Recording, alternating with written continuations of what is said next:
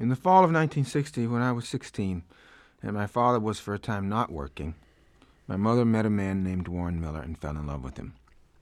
This was in Great Falls, Montana, at the time of the Gypsy Basin oil boom, and my father had brought us there in the spring of that year from Lewiston, Idaho, in the belief that people, small people like him, were making money in Montana or soon would be, and he wanted a piece of that good luck before all of it collapsed and was gone in the wind.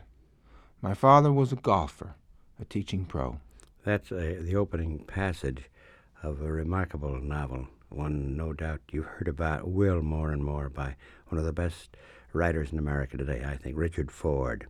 It's called Wildlife, published by Atlantic Monthly Press. You may recall Mr. Ford was a guest on this program with a previous work, The Sportswriter, and then wrote some marvelous collection of short stories, too. But if this book knocks me for a loop, let's start at the beginning. The narrator is Joe. He's about 16. Right. It's just about his telling his uh, remembered story of his father trying to move the family from one place where luck had kind of crapped out to a place where he thought, um, as the beginning says, where he thought he could seize some piece of good luck and maybe, maybe get a tip, maybe have somebody tell him something, maybe give him a job.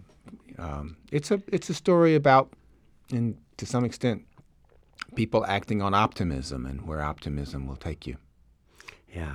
The father, think of the father and the mother. The mother, Jeanette. Right. Right. And the father, this guy, uh, who's a golf pro. Right. Uh, handsome. He's, I, I take it pretty handsome sort of guy. That's right. I said it for a specific reason. Later on, we come to Warren Miller, the man whom your mother, that is Joe's mother, Speaker's mother, right. uh, fell in love. And she's a pretty attractive woman, about close, about late 30s. Right. I was trying to write a novel about adults. You know, I was trying to write a novel about uh, about what adults do. Particularly, I thought when seen through the eyes of their child, um, because I thought a child's eyes, that is to say, a remembered childhood, is always um, an eye that wants to see things plainly, that wants to cut through complicated human events and to see them not in a simplified way, but in a plain way. Um, so that's really the reason that the book is set up and narrated the way it is, so that I could talk about things which maybe hadn't been addressed in language before through the agency of a child trying to say it plainly to himself. Yeah, we're going to perhaps read more passages as we go along, and it's the style, too. The child is, well, this guy is 16. Immediately, I was thinking of some of the marvelous writers of the past uh, whose writing you reflect, though it's you, Richard Ford.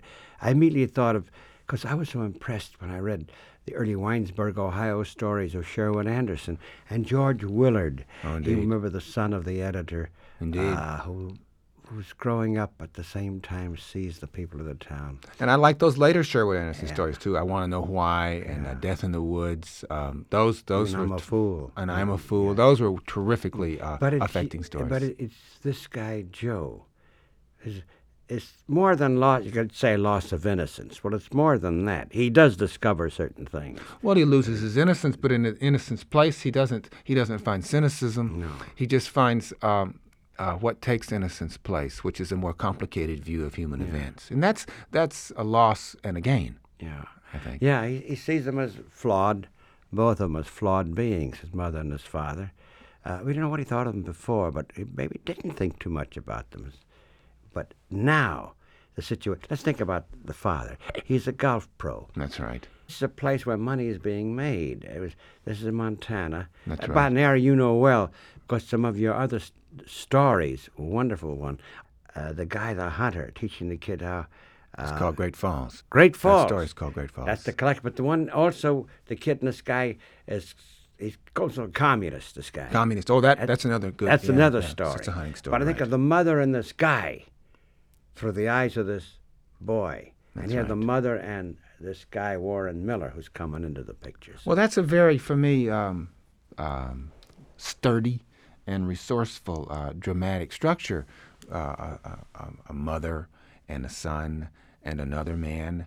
Um, that that seems to me to make a, a, a kind of a triangle of, of unconventional sorts. And, and and in trying to write wildlife, I wanted to make an even I thought sturdier structure, which was a mother, a father, another man seen through the eyes of a son. I thought that was an even sturdier structure, and indeed, I think it's a novel about the, the survival of that of, of, of a family.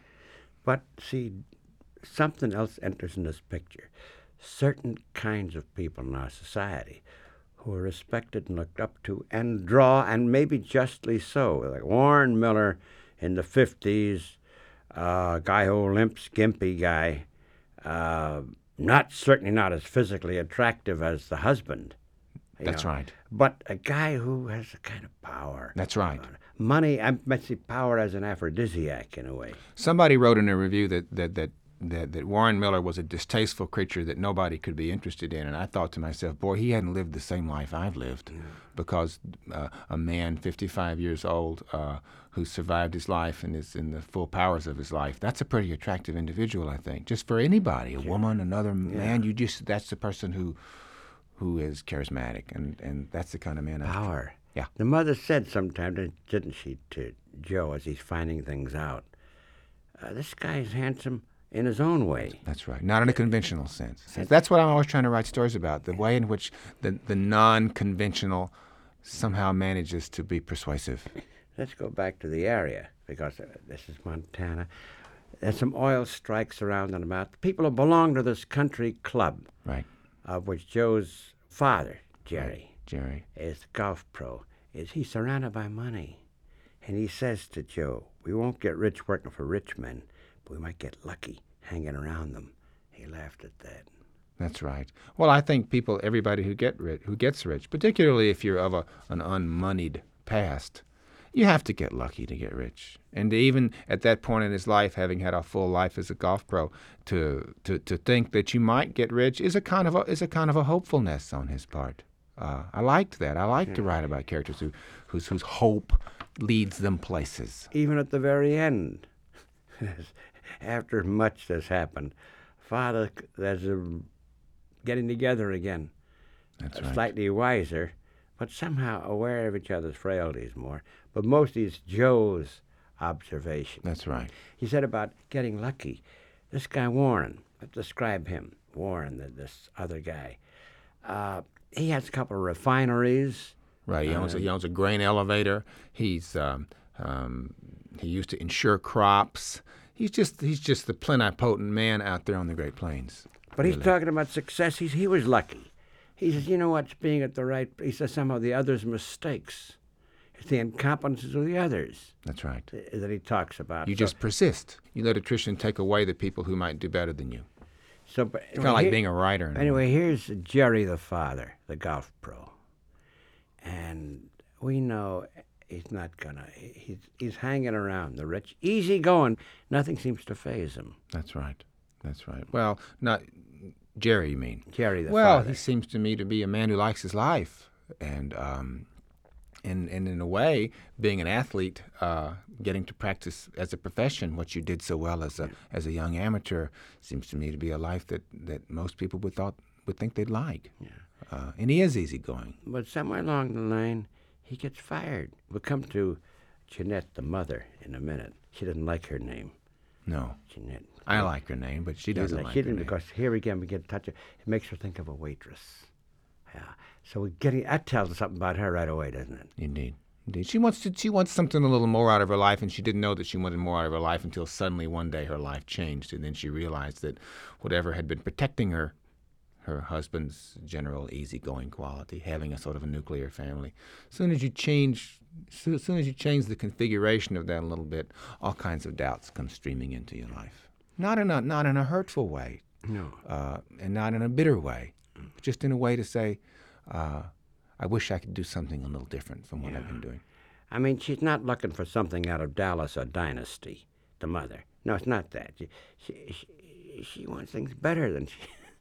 And I mean, she is, she does see things around her, you know that. Uh, and I also think it's a matter of, of when Jerry tries to make life better, and, and in so doing disrupts the family.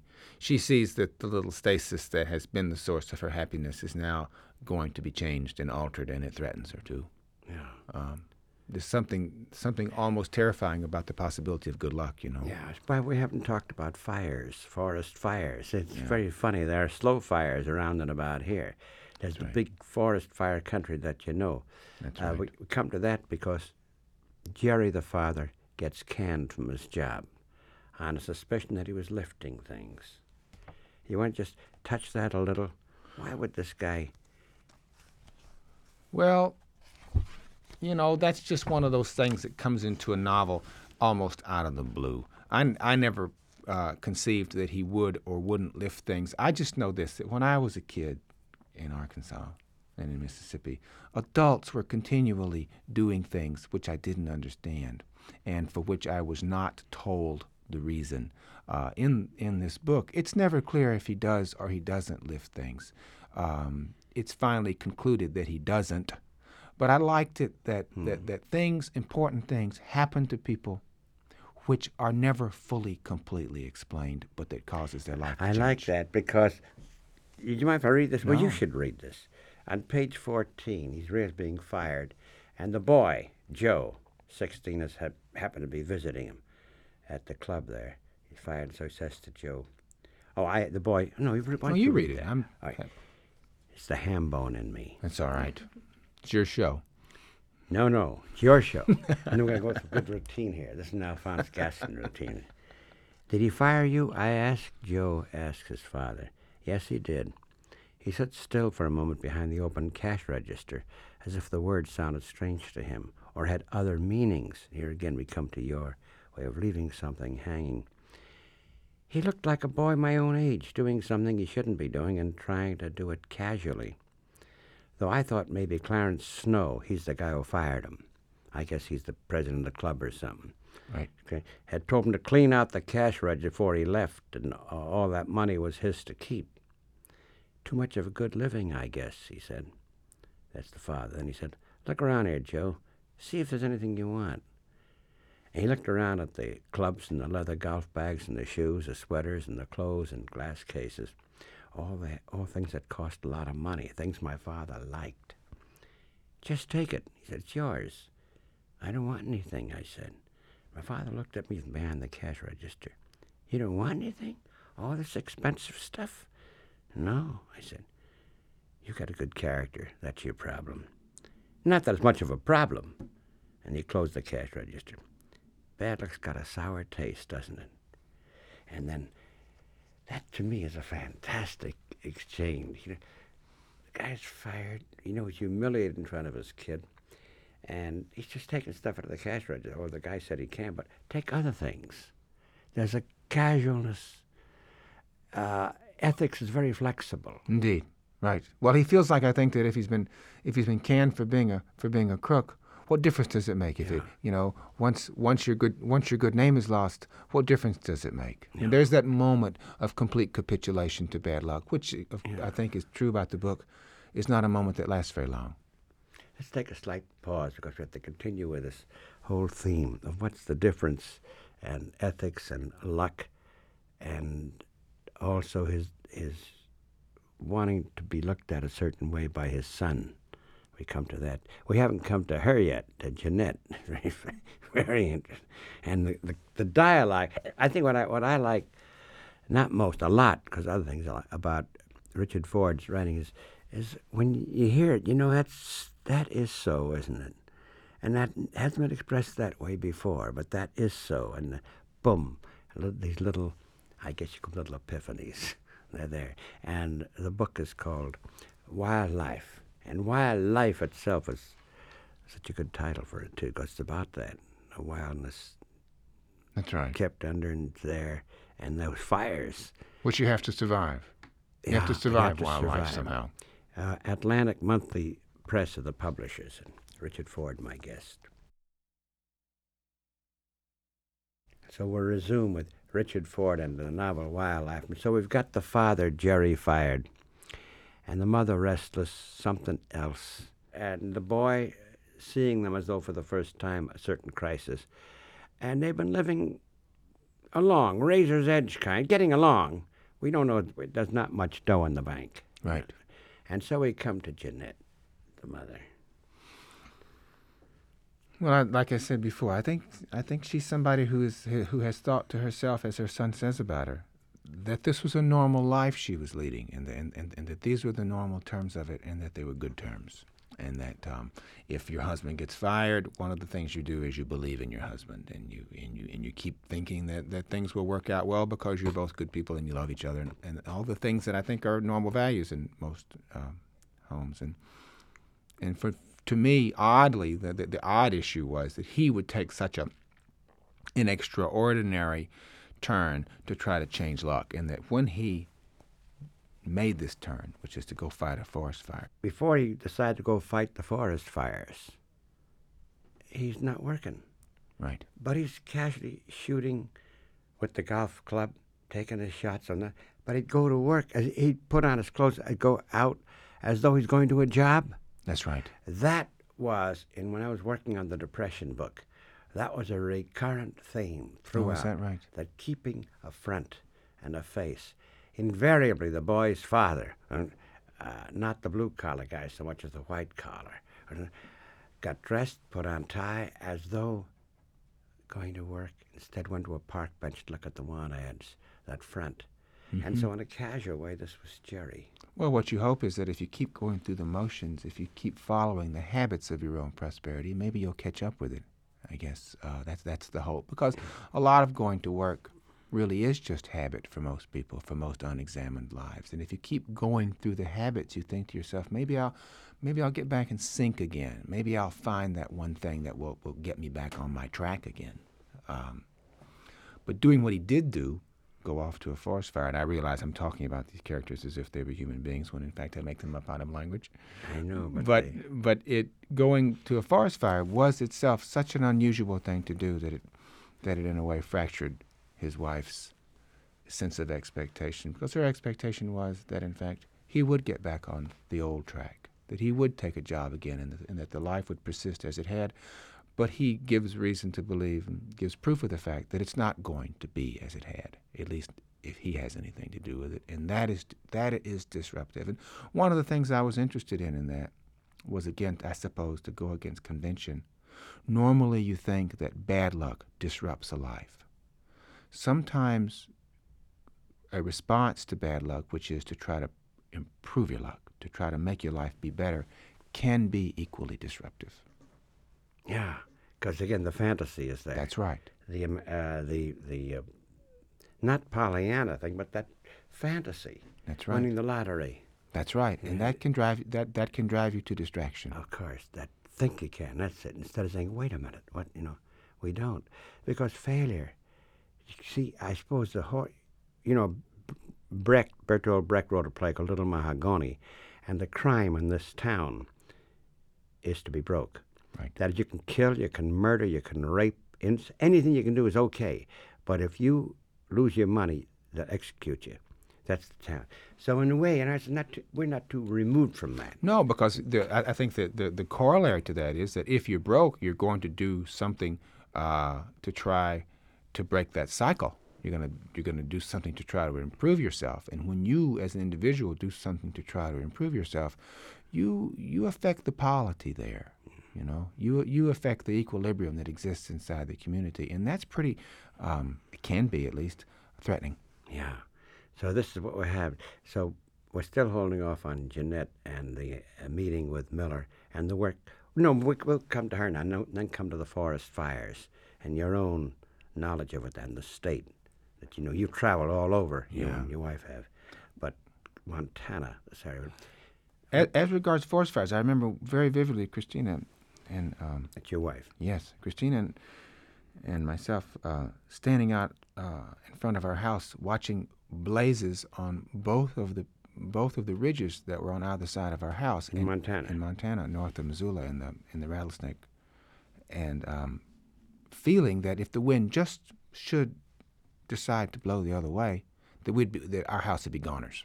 That was for me uh, as, as as as vivid a memory as I have about living in Montana. And I know that's exactly what the firefighters on a much more personal and, and in some ways more destructive scale feel every time they go out there. It wasn't so much of the fire as emblem.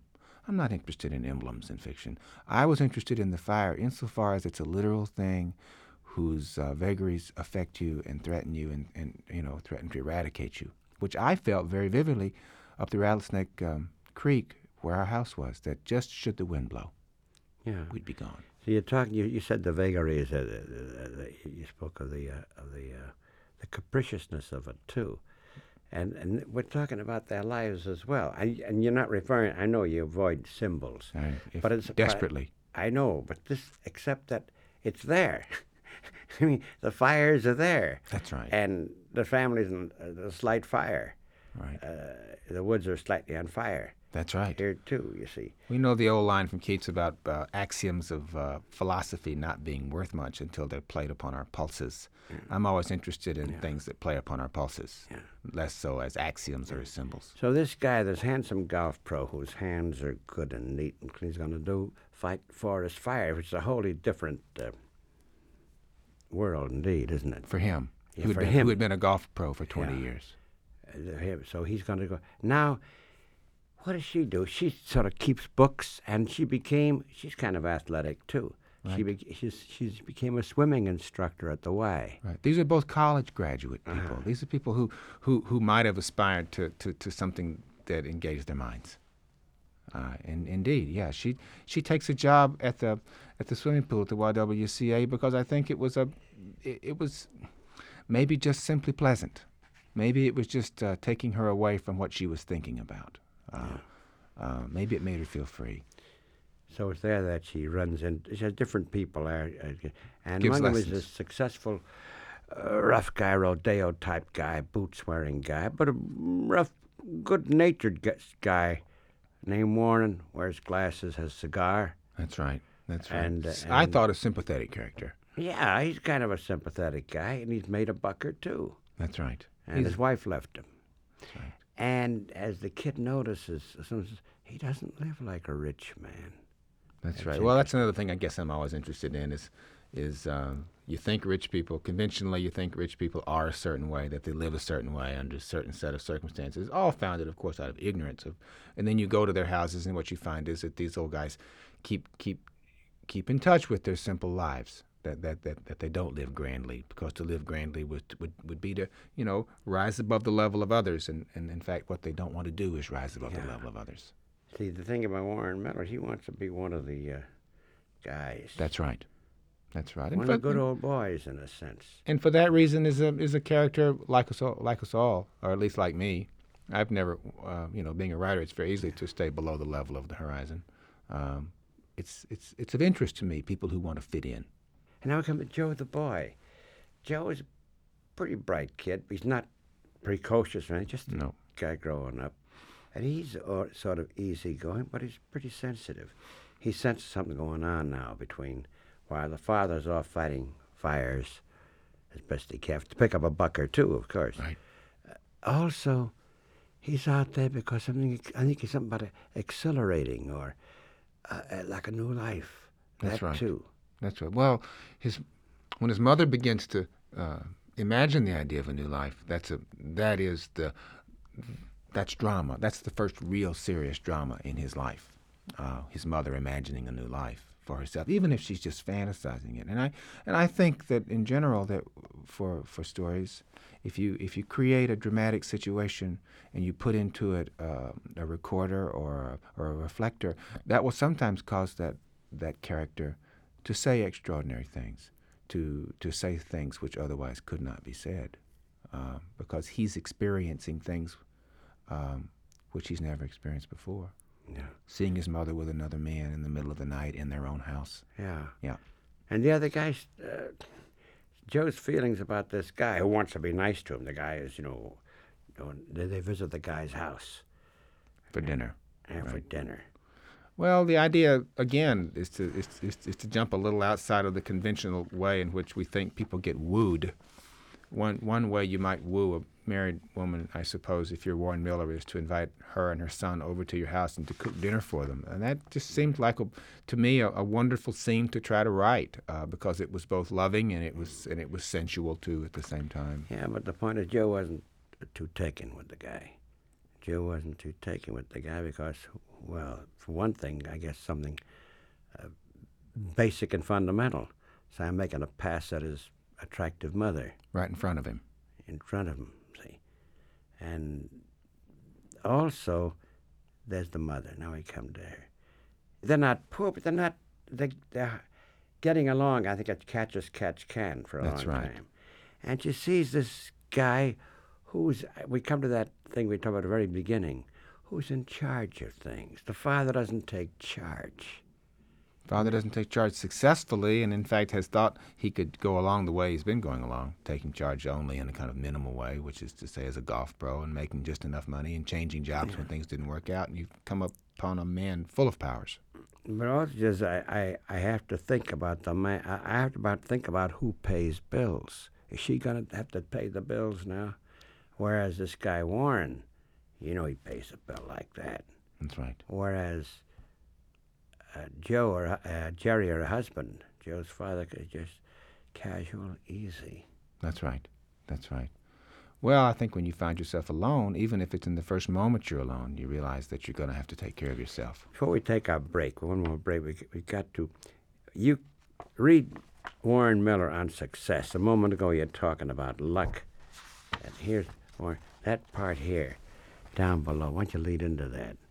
I think I marked below, but why don't you lead into it? You know, he's Um, this is just a little passage in the story in which um, Warren is trying to tell um, the speaker of this story, uh, Joe Brinson, how it is you make a go of it in the world. Because I think he thinks that uh, Warren thinks that that's one thing he can do for this child of this woman that he loves. He can tell him something that's true, and they. Um, this takes place in Warren's house when he's wooing his Joe's mother. Other people's incompetency is what makes you rich, he said, and tapped the ash off his cigar into an ashtray. Money begets money based on no other principle. It almost doesn't matter what you do. I came back from Korea and I was a farmer, and then I got into oil leasing business and went to Morocco with that, and then I came back here and bought those elevators and the car agency and the crop insurance business. I'm not very smart. Plenty of people are smarter than I am. I'm just progressive. I'm just aggressive. Pro- Oh, progressive. progress. That's funny. I was slip of, a slip of my tongue. I said aggressive. well, I think that may be what he means. I think That's it. You see, the, we, progressive is something you always use in political terms as someone progressive. Bob LaFollette of Wisconsin, someone fighting the big boys. Yeah. Whereas we u- today, you, in commercials, the word progressive means aggressive. That's exactly right. That's exactly right. That's right. So that too. We're talking to Richard Ford and the highly acclaimed novel, by the way, the book Wildlife, and it's Atlantic uh, Monthly Press. We'll resume in a moment. So resuming with Richard Ford, my guest, Wildlife. The novel, the title is perfect because you think of a wildfire, wildlife. Uh, this casual something happening among three people here. That's Four, right. including Warren Miller, but father, wife, and uh, son. It's it's really a book about people, as I said to you uh, before, trying to survive. That you don't when you're in when you're a human being, you basically don't survive as a species. You sort of survive individually. You have to figure out the terms and the vocabulary of, of your own survival, um, so that you always survive as an individual. Um, And just that, and so she's thinking about that very much. And an, uh, uh, Jeanette, and this guy Miller represents something. Warren Miller, this guy she's got this brief affair with, Warren Miller, maybe hoping it's more, though he doesn't think so. But the um, he does something, even for the specific things he can do. Maybe get the kid, get her kid Joe into Dartmouth. Right. Or get him into the DeMolay, or, or, or get him into a better school, or somehow just by his example, encourage him to take a more, as you said before, aggressive attitude toward his own life. Do something for yourself is what he's basically encouraging the kid to do. And I think that in fact that that's one of the notions in this book that that, that comes from Warren that and that is finally in the book at the end that you got to do something for yourself uh, to persist. But that doing something for yourself, to me, as I read it, is not necessarily being like Warren. No, Yeah. but the but the uh, one of the c- claims that the book wants to make is that is that doing something for you, well, put it differently. Go ahead. that the way in which Warren does things for himself and the way in which Jerry does things for himself and the mother does things, they're all in a way ethically bound and that and that they are more alike than in fact they are different. Yeah. And now you got the boy. You got Joe. And Joe has certain problems. Sees things. He knows something's happened. Quite obviously, he's seen He sees between his mother and Warren. Yeah, that that is the sort of center of the book in which he in fact sees his mother in their house alone with another man who's not his father. Um, and and there's no question there was something happened between them. Right. No doubt when he gets up wants to go to the John or something, the boy does. He spots a, something. Sees a naked man in his house. Yeah. And as the mother sees him, the world at that moment falls apart. So she, she slaps him. Yeah. Right. Well, it seemed to me that she could do a hundred other things. What you want to do as a writer is you want to put yourself in a in a highly dramatic situation and see what your instincts tell you to do.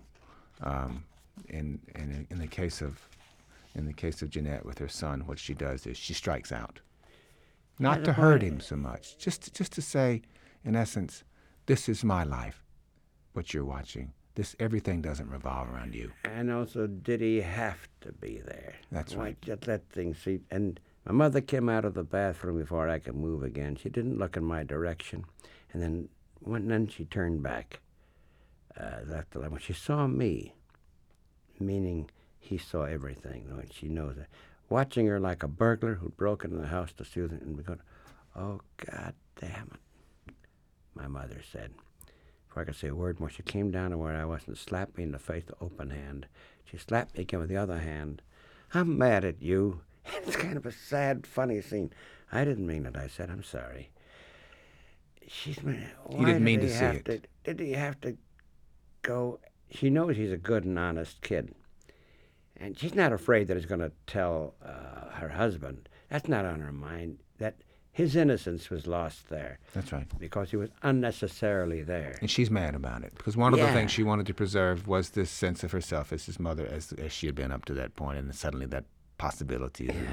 I wish I was dead, she said, and then she goes back, and her hands made in the fists. I thought you were going to hit me again, he says. Nothing seemed impossible. You probably want to leave now, don't you? Well, go ahead. That's why everything always happens. People, people do things.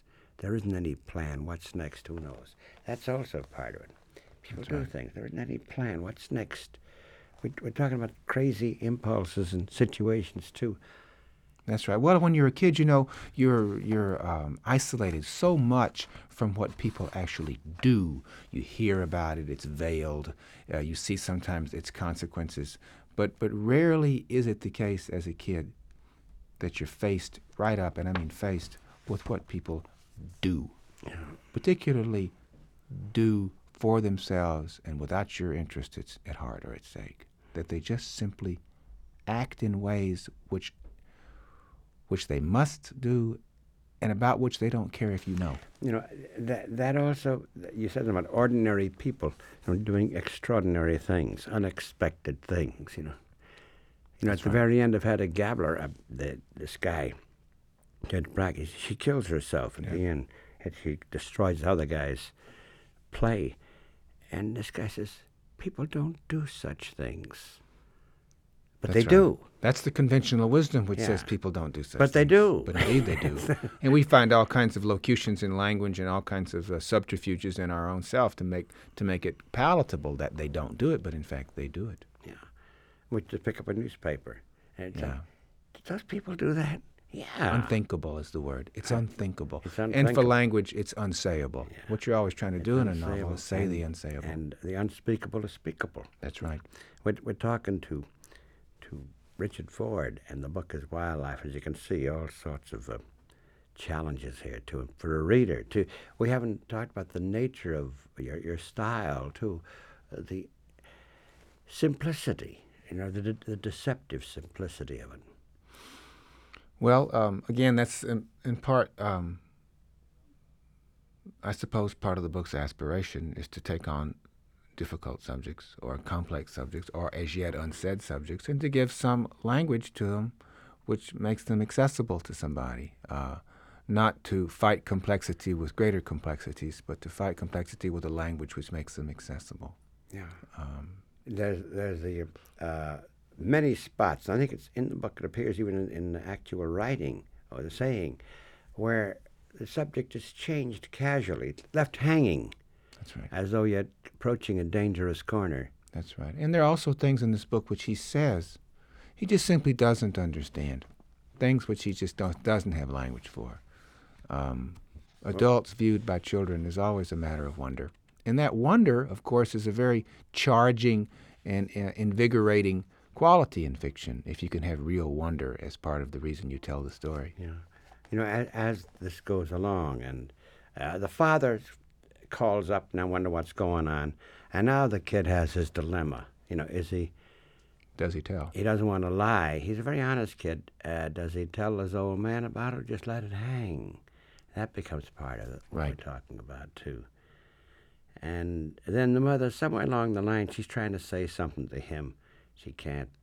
Uh, she's going to find a place to live. Be, this is even before I think she's telling the old man That's right. about she's going to quit. She's, She's making her changes. What's the line here before that? I think I'm wasted on you. Oh, that's when she told him already that she's going to leave him, I think. That's right. Uh, the father and the mother arguing. Not so arguing as the way she's playing with.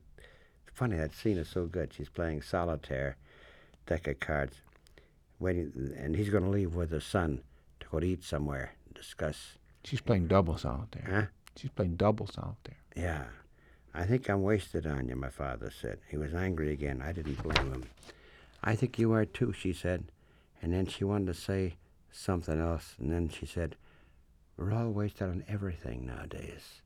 That's to me one of the telling things that she walked out the room leaving us alone. Well, I think that's one of the things that she comes to understand that outside of the outside of the sort of bountiful margins of her marriage that she feels wasted. That even though she pushed herself outside of that quite willfully, as soon as she gets outside of it, she feels wasted. She that it might not, not not wasted in the current argot. That is to say, she feels like she's squandering herself. Yeah. Now here you got something. We come back to now the uh, the father, Jerry and Joe, the son, are going to go eat somewhere, and she's he, now the father's humiliated. I mean, uh, stunned by the fact that she's going to leave. He suspected, but didn't matter. He's kind of easygoing, and he's in front of his son. In the car, my father acted like things weren't so bad, but he always did that in the beginning when he was fired.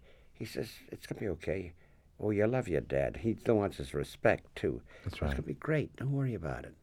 And he goes again. And he said, bad things happen. Adults knew it, but they finally passed by. It'll pass, you know. things will, what's the phrase? It could be worse. No, That's right. it right. could be worse. Or, or it's better. No, what's the old phrase when something terrible happens, someone comes along and says, oh, it's good because it could be even better. That's right. But Well, that that may I be the that may be the author's one view of, of, of preconceived Yeah. philosophy there. That if uh, if bad things happen to you, uh, wait a minute. I'm thinking of that phrase we use all the time. Not it could be worse phrase than, it's all for the best. I get it. That's what I meant. It's all for the best. That's a little more Presbyterian than I can quite. But they finally passed by. Uh, the kid is saying to himself, and the accumulation of our, oh, we are. Uh, here it is. She spoke of being wasted, and the boy is thinking as his father's driving to the restaurant. I should not think we're all just an accumulation of worst errors because we were all better than we thought. He loved my mother, and she loved him. And he made mistakes himself, and that we all deserved better.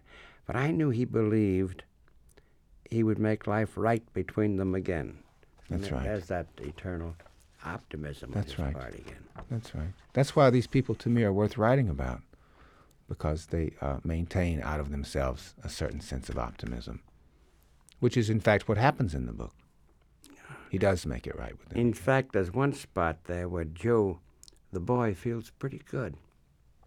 Because he and his father now are talking about things and themselves, and he sees they're all flawed, pretty much flawed beings. It's his first recognition.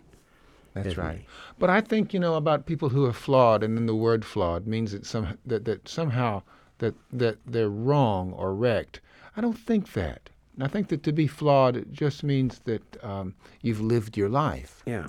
and it, it doesn't mean that you're uh, subpar. Uh, it, it means, in fact, that you that you're right in there with the rest of humanity. You remind me of something. It's a story.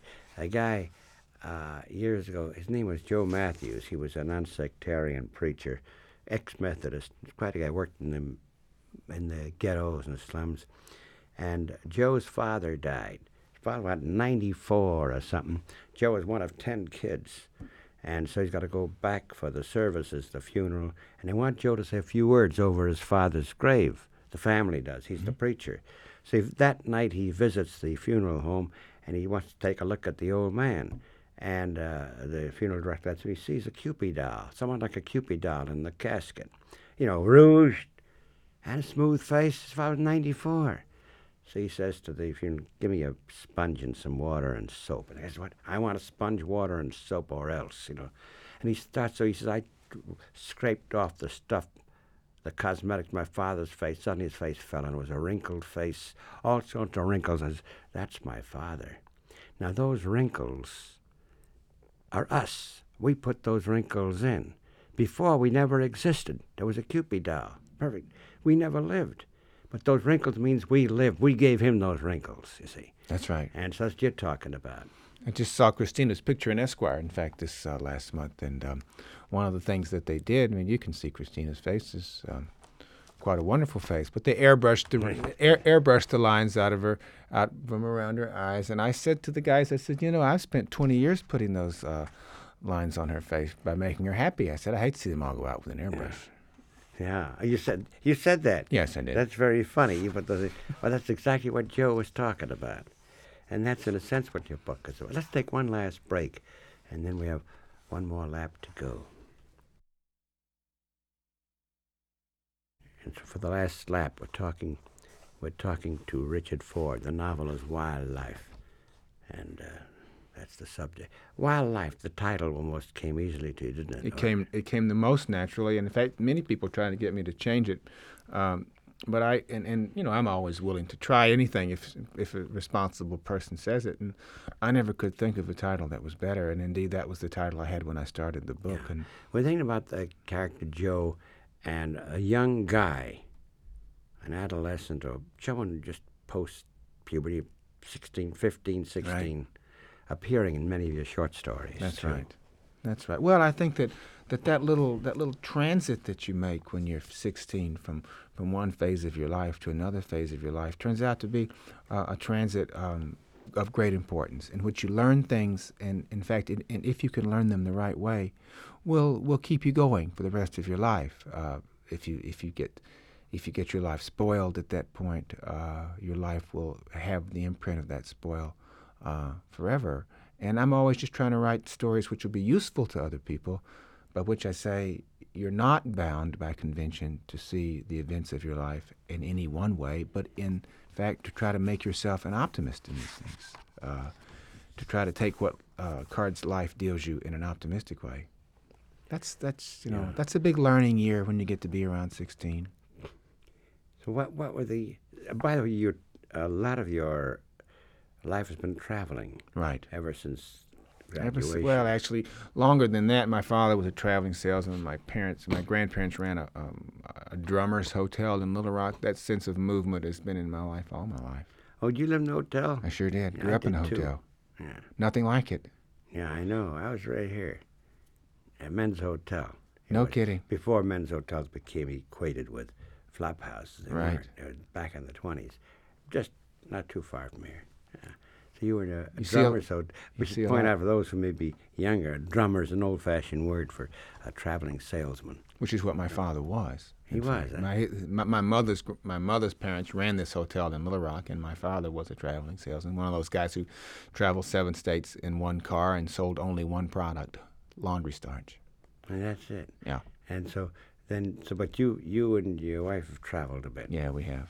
We, we've traveled all over, um, all over the states. Certainly, I grew up in the South in Mississippi, and I, I grew up with a real curiosity, given the fact that the South is in so many cultural ways isolated. Yeah. had so many things to hide back in the 40s and 30s. Um, I grew up with a curiosity about the rest of the country, and um, though I still love the South, um, But you're not a Southern writer. That is, No. you're not a writer in the sense that a Reynolds Price would be, or someone, or a Southern writer, or in the old, uh, former, you know, Faulkner and others. in the sense that I don't write about the South. No, uh, I mean Reynolds is a wonderful writer and writes writes largely about matters in, uh, which happen no, yours to be in the South. not, yours, if anything, is the West, isn't it? Some of it, though, I wrote it. You know, the sports writer set in New Jersey, and Yeah, sports writer was. That's right. that's Um, when you were here right. for the sport. no- Another Three years ago. excellent novel.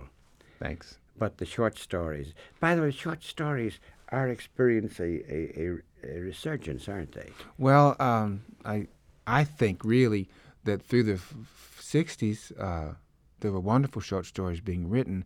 I think to some extent the publishing industry has taken a greater notice of short stories uh, than it did 20 years ago. But I think the story itself and how it's been written has been consistently excellent. Uh, you know, all through the 50s and 60s and 70s. Uh, but it's the publishing industry, I think, and to its credit, that has made it seem um, to be a renaissance.